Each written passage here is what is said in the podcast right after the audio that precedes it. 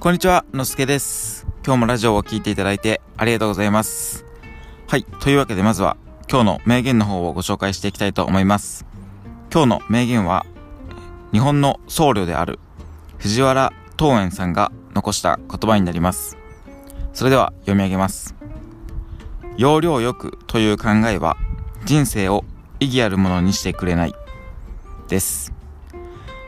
はい。でもこの言葉を見た時の、えー僕なりの解釈っていうのを少しだけお伝えできればなと思うんですけど、まあ、まず、えーその要領をよくっていうその考えはもちろん、えー必要だとは僕は思っていて、まあ、でもやっぱりそれだけをこう考えていると、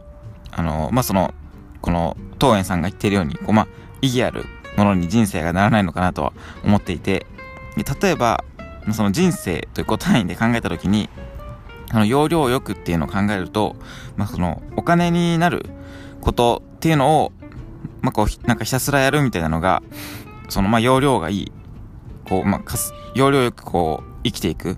その、やっぱり稼げることだけに、こうやって生きていくっていうのが要領がいい、えー生き方だと僕は思っているんですけど、やっぱりそれだけじゃなくて、まあ、こう、お金にならないかもしれない。もしかしたらなるかもしれないけど、別にそのお金には、こう、なる可能性はない。まあ、例えばその趣味であったりとか、っていうのも絶対にこう必要だとは、思うので、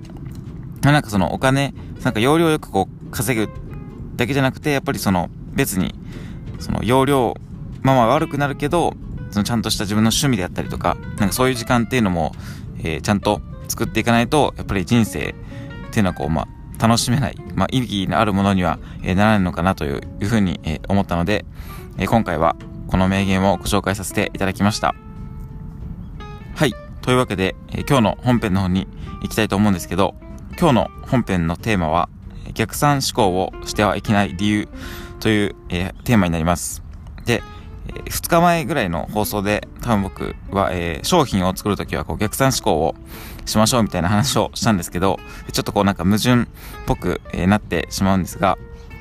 今この逆算思考っていうのはもちろん大切なんですけど、まあ、それをやっぱり考えすぎちゃうと、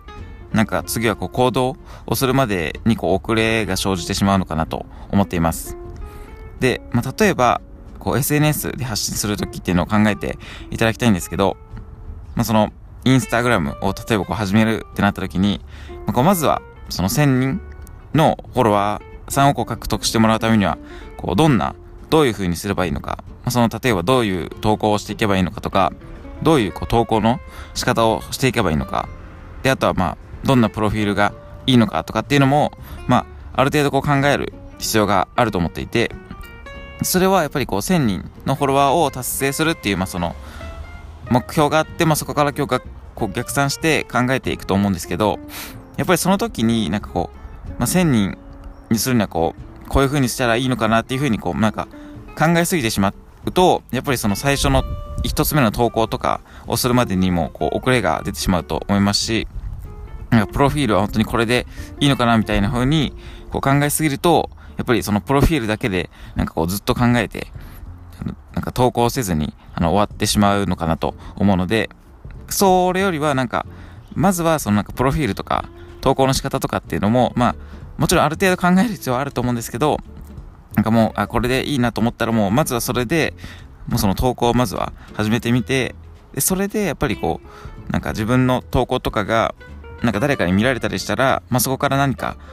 もしかしたらそのコメントとかで、こういい、そのフィードバックがもらえる可能性もあるので、で、それをこう続けていって、なんかこう自分の、まあその目標である、まずは1000人とか、まあ1万人でもいいんですけど、